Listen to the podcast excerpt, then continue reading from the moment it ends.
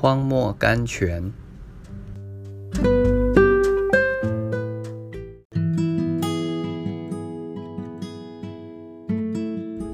一月四日，耶稣对他说：“回去吧，你的儿子活了。”那人信耶稣所说的话，就回去了。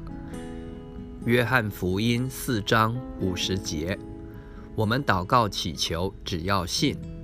马可福音十一章二十四节，如果这里有一件事需要专一的祷告，就该祷告，直到你能信神，直到你能发出无伪的赞美来感谢神的答应。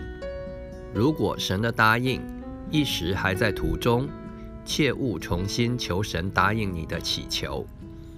因为这表示你没有信神，这种不信的祷告非但不能帮助你什么，反能减少或消灭你的信心。献上这种祷告的催促，定是出乎撒旦或是自己。这也许不能算错。当神还放你在一个等候的地位，你再去向他伸说。可是切记，你必须带着信心。不要把你自己祷告得失了信心。你可以告诉他，你仍然等着他，相信他，因此仍然赞美感谢他的答应。你如果确信答应必将来到，你能够先为这赏位来到的答应感谢赞美神。我告诉你，没有一件东西比这更能坚固你的信心。把我们祷告得失了信心的祷告，是否认神在经上给我们的应许，也否认神在我们心中给我们的一生是。这种祷告不过表示我们的心没有安息，没有安息就是不信祷告的答应。但我们已相信的人得以进入那安息。希伯来书四章三节，这种把我们自己。祷告得失了信心的祷告，常是因为我们的思想集中在难处上，过于在神的应许上。亚伯拉罕不想到自己的身体，不疑惑神的应许。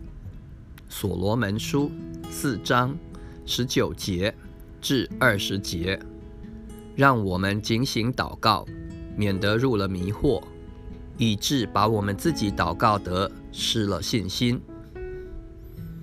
信心不是感觉，不是眼见，不是理由，乃是在神的话语上抓住神。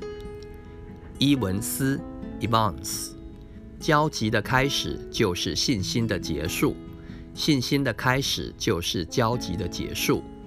莫勒，在舒适的环境中，你绝不会学到信心的功课。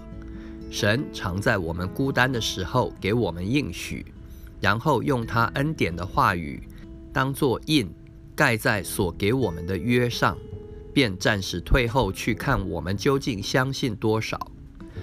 他又让那诱惑人的来试探我们，让我们的遭遇似乎与他所说的完全相反。这时候就是信心赢得冠冕的时候。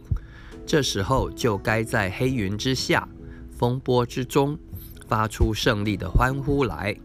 我信神，他怎样对我说，事情也要怎样成就。